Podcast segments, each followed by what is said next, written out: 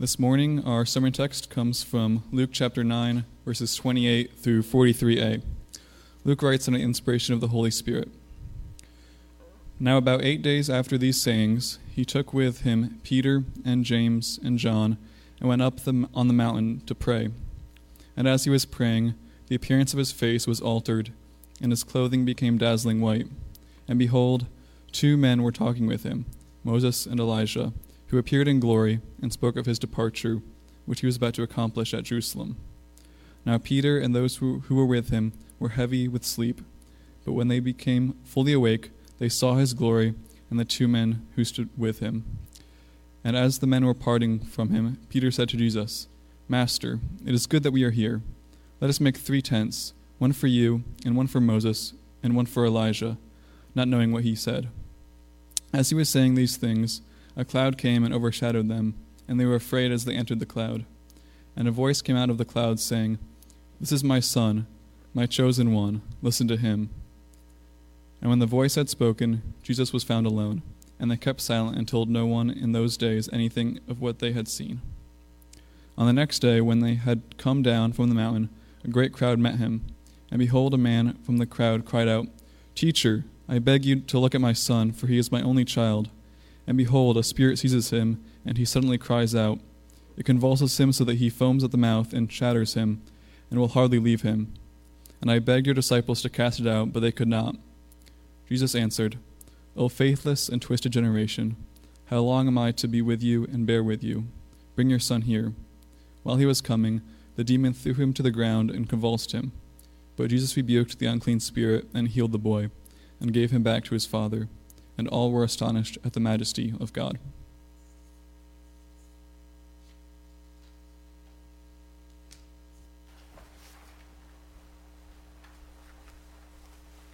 Let's pray.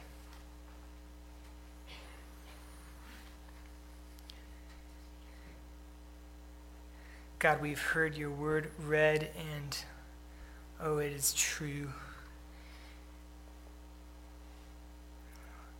We come to your word, we are dealing with matters of life and death, things of eternity. So please may you clear our minds of everything that distracts us, of all the things of this week that are important, but ultimately are far less important.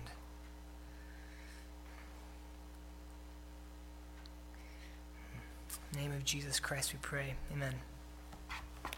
So I don't this may not mean anything to you, but um, does everyone remember that whole trust fall exercise? My experience was done in, in, in gym, which is really strange because I don't like gym is supposed to be about exercise, and I don't know how a trust fall is like getting anyone's heart rate going except for the person falling. But the idea of a trust fall is you have a person who stands up on like a chair or, or, or a ladder, like on the, on the stage here, and then they turn backwards and they have people, like usually like eight people will line up behind them and kind of link arms, and the person falls backwards, and the people who are linking their arms are going to catch them, hence the reason it's called a trust fall.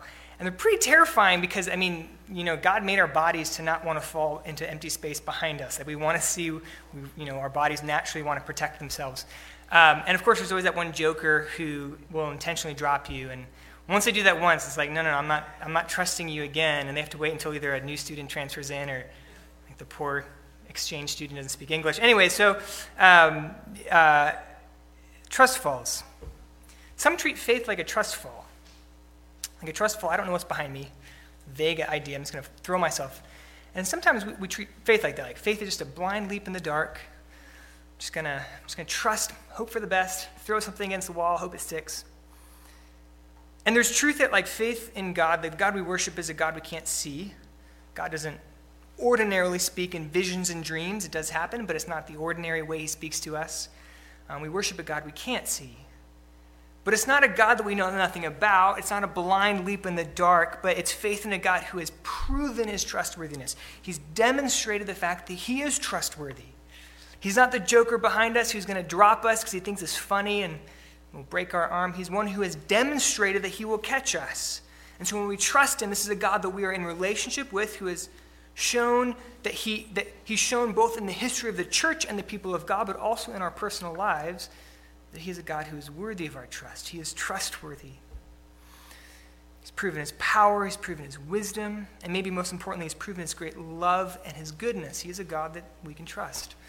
Now, in our text this morning, these are two independent stories. We could have preached them as two different sermons, but when you pair them together, which is what I'm doing this morning, you get this, you, you, you get this dynamic of a, of, of a Jesus who proves his trustworthiness, who affirms to his disciples that he is the Christ, even if he doesn't look quite how they expected. And then he calls them to greater faith and greater trust and greater reliance. And so, keeping them together, we get that dynamic. This is a Christ who is trustworthy, and therefore he calls for our trust. Calls for our trust. Uh, to give you uh, just the, the, the, the um, outline of our, of our time this morning, first we're going to see Jesus in his glory, and therefore he is a, one who is trustworthy. We're going to see him in his glory. We're going to see the Jesus who's able when we are unable. And then lastly, we'll see the Jesus who deserves and expects our trust. Now, I want to do a quick recap again, because um, we're in the middle of stories, it's helpful to remember what happened before. Throughout first eight chapters of Luke is this driving question okay, who is this Jesus? He's healing, he's casting out demons, he's teaching. Who is he? And we get the definitive answer of that last time. When Peter, speaking on behalf of the disciples, says, Jesus, you are the Christ of God. You are the anointed Messiah, the one who's going to come to deliver God's people. And it was, it was, it was a, a, a true answer but what's clear is that the disciples' understanding of the Christ is not quite accurate. And so Jesus has to kind of come back and, and, and, and correct their understanding of the Christ, that, that Jesus is first going to have to go to the cross before he goes to glory. And so those who want to follow after him will likewise have to walk the way of the cross, a life of self denial, of taking up our cross and following Jesus. And here we come to our text this morning. That's just happened in, in, in the background. So let's look at verses 28 to 36. Now, about eight days after these sayings, he took with him Peter and John and James and went up on the mountain to pray. And as he was praying, the appearance of his face was altered, and his clothing became dazzlingly white. And behold, two men were talking with him, Moses and Elijah, who appeared in glory, and they spoke of his departure, which he was about to accomplish at Jerusalem.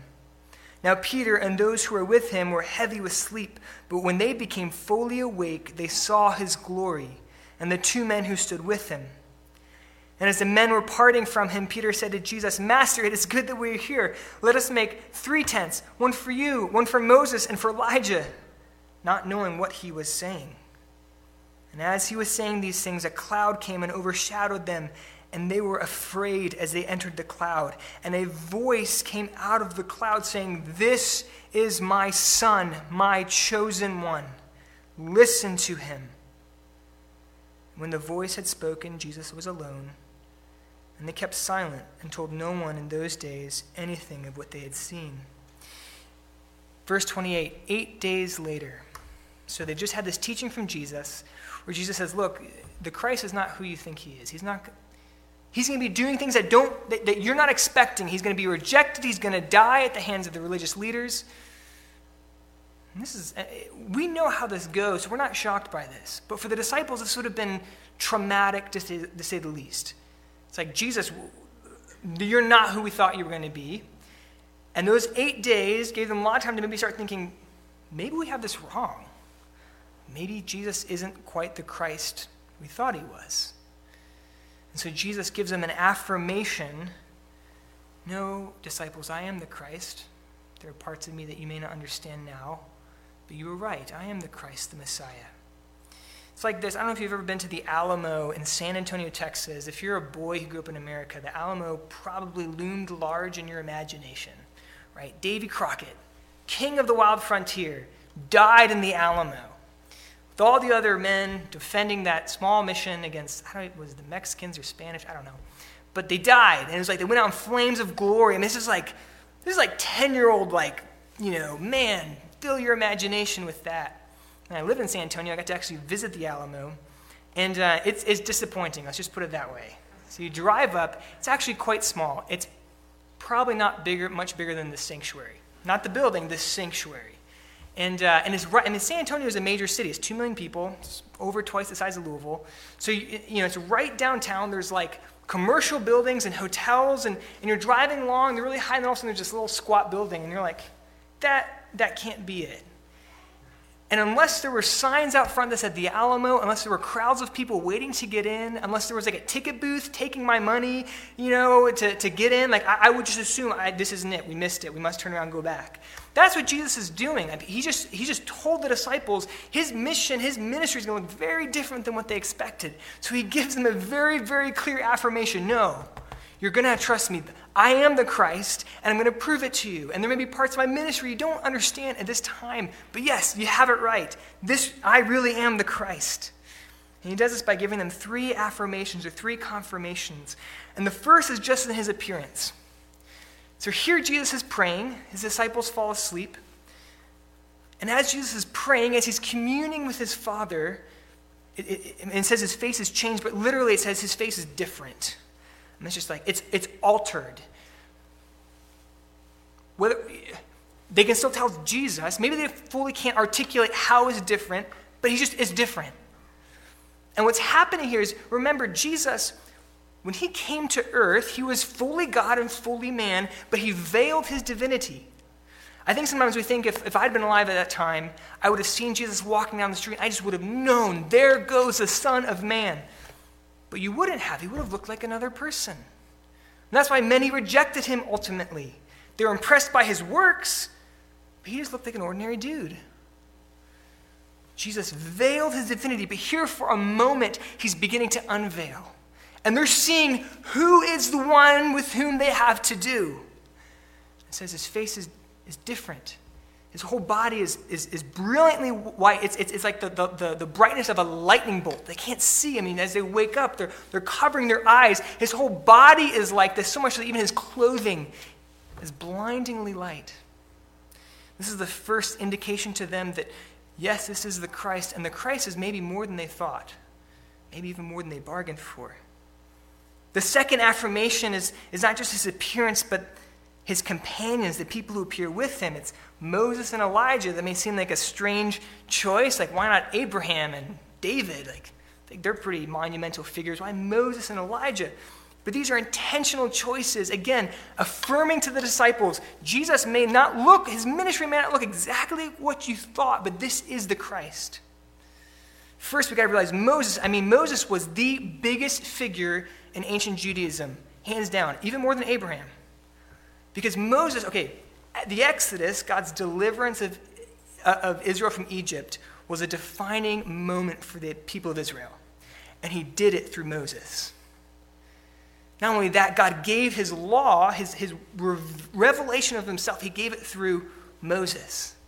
In fact, in, uh, God himself talks about Moses, the man of God, like this. He says, When I, with him, in Numbers 12 11, with him, I speak face to face, clearly, not in riddles. He sees the form of the Lord. God would speak to prophets in riddles and visions and dreams. But with Moses, no, no, he would speak to him face to face, like a brother. That's amazing. So, first, there's an indication when Moses comes to the bidding of Jesus, is like, okay, if you're greater than Moses, like if Moses is serving Jesus here, that means Jesus is greater than. This is a significant individual. But second, there's a very intentional reason why Moses is there. Because God himself had promised to Moses in Deuteronomy 18, 18 through 19, he says to Moses that I will raise up for them, God's people, Israel, I'll raise up for them a prophet like you from among their brothers. And I will put my words in his mouth, and he shall speak to them all that I command.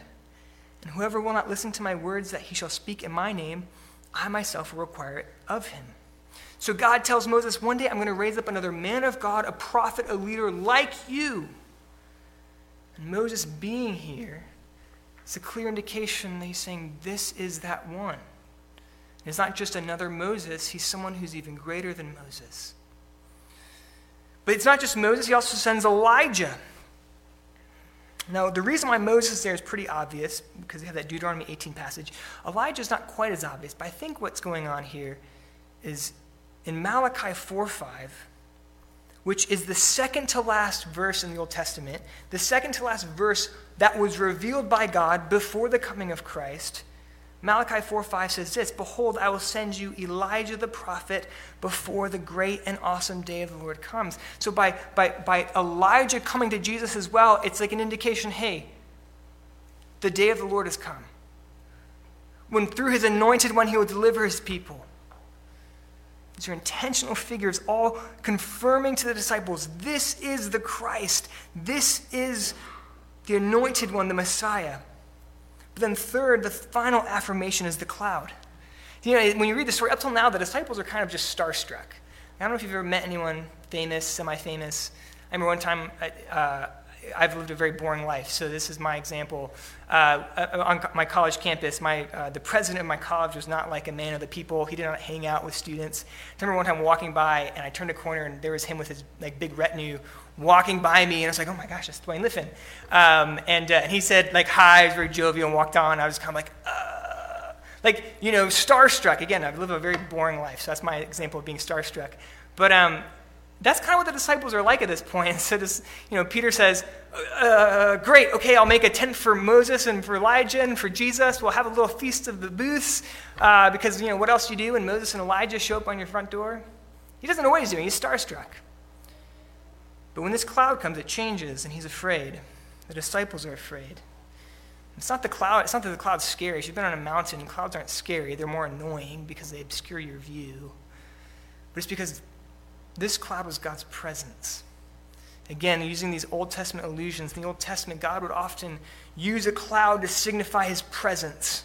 So when he led Israel through the wilderness, right, it was fire by night, cloud by day. That would be over the tabernacle.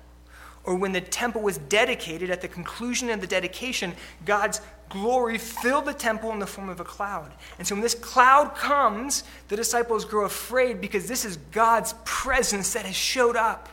And they know that. They sense his holiness and they're afraid. and then, I mean, the most, the largest confirmation you can get, God himself speaks and says, This is my son, my chosen one. Listen to him. Can't get much more confirmation than that when God Himself speaks to you. And it's interesting, that the disciples are silent after this. And again, I think the idea is like, not only has it been confirmed that this is the Christ, but they're realizing that Christ might be more than we thought he was. And they can't quite fully understand, but the, the, the, the indication here is it's like they just need to, they, you know, they're just chewing on this. They're just processing what they've just seen. And they'll understand it more fully later. See Jesus in his glory. He is the Christ. And there's an amazing theological truth there that we see from this when we, again, pair this with the story that comes after. Because look at verse 37. On the next day, when they had come down from the mountain, Jesus Christ is a God of glory, but that Jesus of glory came down the mountain to seek you and to seek me we can look at this story as like a micro story of the entire story of Jesus' life. Jesus was, um, you know, the second member of the Trinity. He existed from all eternity. He was run through whom all things were created. He was one for whom all things were created. When God made the world, it was for the glory of Jesus. He dwelt in heaven with people like Moses and Elijah, the greatest men of God that have ever existed but he's willing to leave that behind and come down to us to seek out you, Jack, Ethan, Donnie.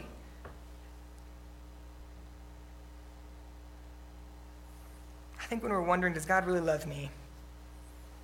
Is he really good? Not only do we have the fact that Jesus was willing to die on the cross, which should end any question, but we also have the fact that Jesus is willing to come leave his place of glory and come to a place where he'd be misunderstood as the King of Kings. People would have no idea who he was. I mean, think, think of it like we hate being slighted. And we'll, we'll stew on it. A coworker or boss treats us like we're inferior, or a neighbor, whatever, even a waitress at a restaurant, and we'll just like, we'll stew on it, and it'll be a dialogue, and I should have said this back, and blah, blah, blah. And we're just humans.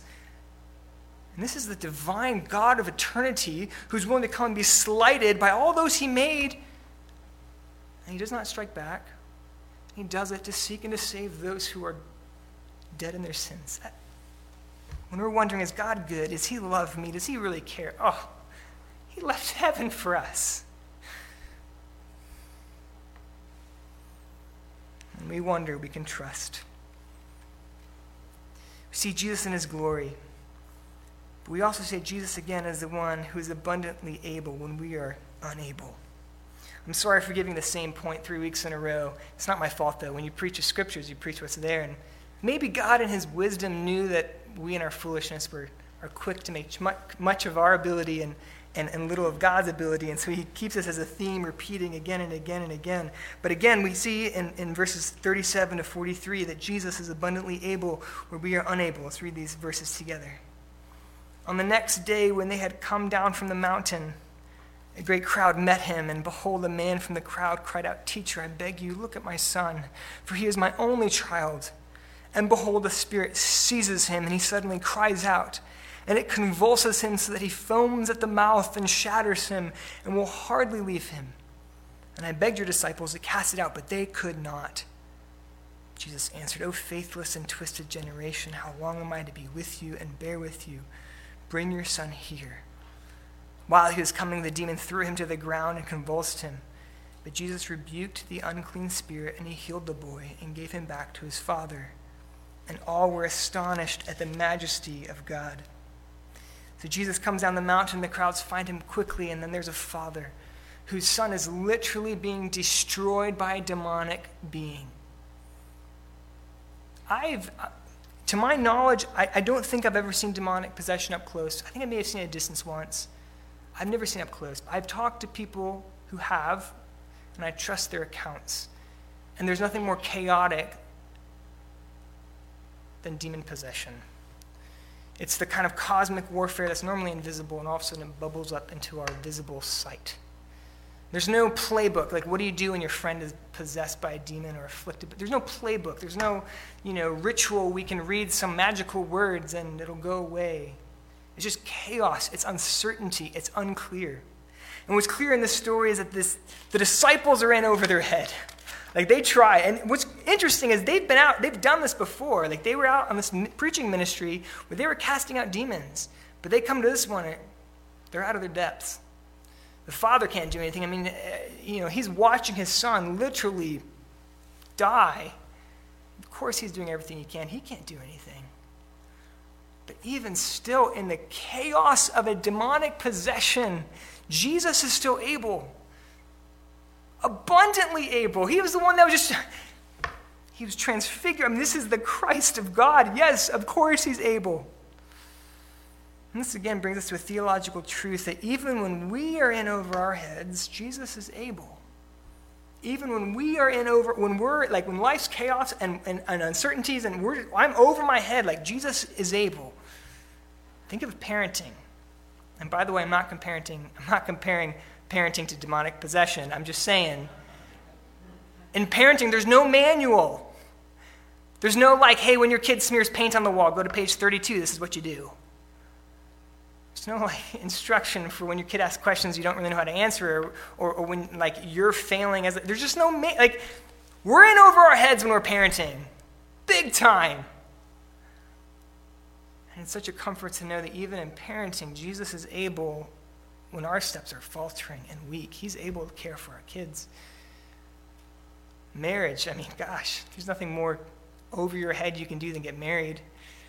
You think after 20 years, maybe I'll figure it out, but no, you'll be married to a new person because whoever you married will change. We are unable, Jesus is able. College students, I don't know, this is my experience. I feel like my whole life was planned out for me. I always knew what was coming next until I hit graduation. And then it was just like big, blurry darkness for the next 60 years. And I was like, I know I'll hopefully get married in there somewhere. Maybe I'll have kids. And then I'll die. And I was like, it was just uncertainty. And it was actually very terrifying. It was difficult. we're in over our heads. Jesus is able. And because Jesus is able, because of who he's revealed himself to be in this transfiguration as the Christ of God, the Jesus of glory, he not only deserves our trust, but he expects it. It's our last point. Jesus deserves and expects our trust. You know, this story is unusual because of his rebuke. Uh, he's often asked to do things, and he typically does not rebuke people. He rebuked the Pharisees, um, but but this is unusual.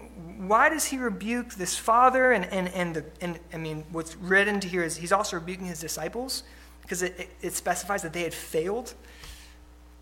What's going on here? Well, this is helpful um, at, at times, again, so there's, we have four gospels, and a lot of times they're all telling the same event, and they include different details. And so it's helpful to look at the other gospels and see the details they include.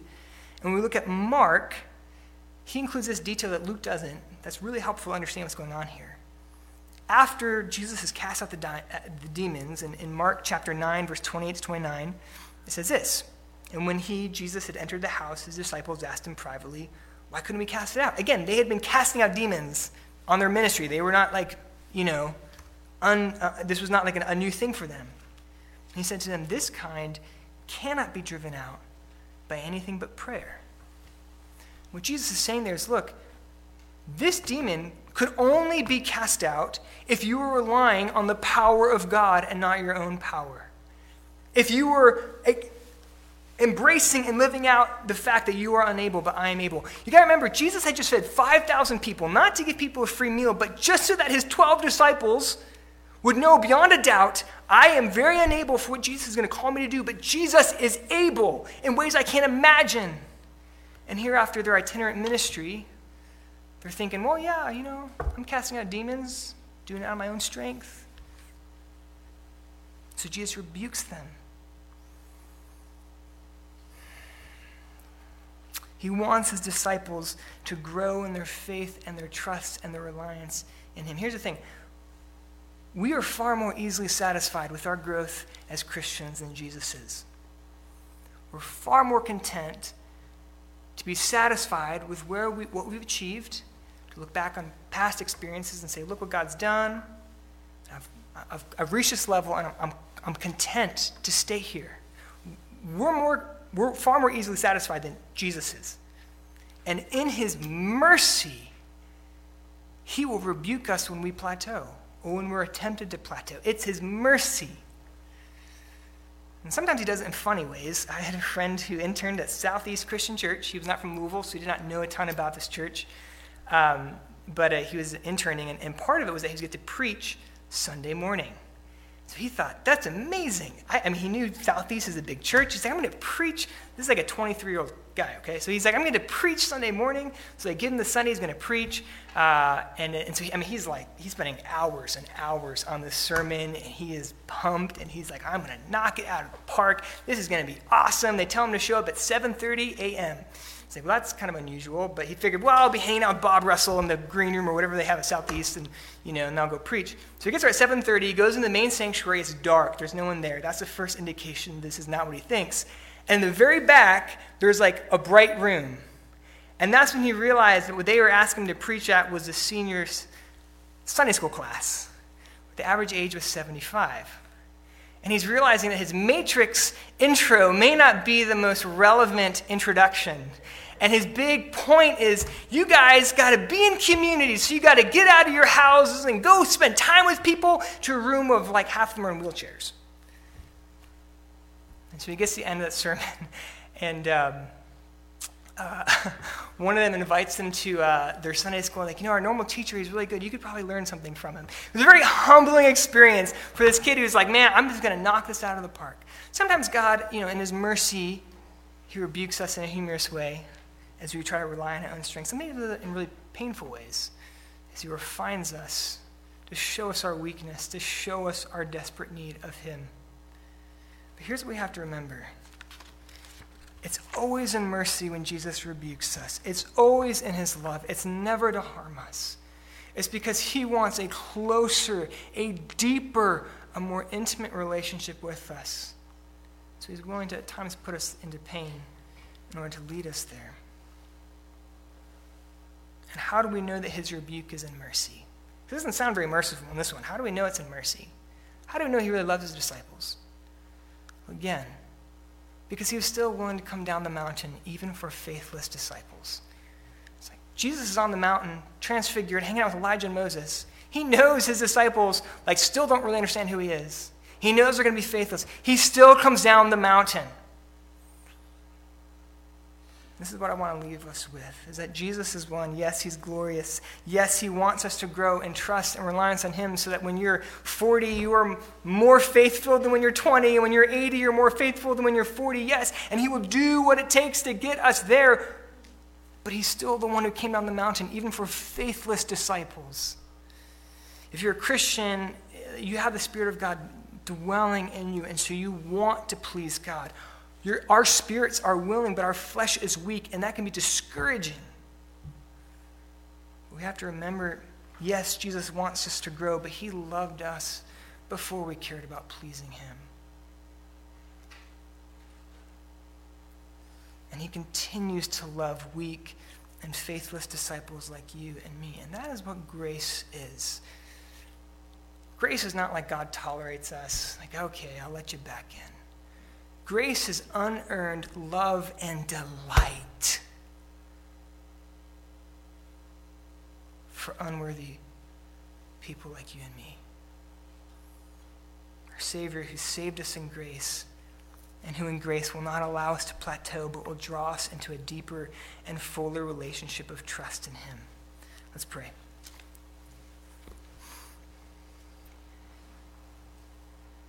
Jesus, we. Um, because your Spirit lives in us, we long to walk in greater faith and reliance and trust on you so that we grow small and you grow bigger and bigger and bigger. That's, that's the longing of our hearts. We want to be close to you. And you are one who draws us near. Please, may you do that more and more. Help us to live in the, in the, in the absolute conviction that you loved us before we cared about you, and you love us and you care for us, and you delight in us even as we are faithless at times. To you be all praise and glory. Amen.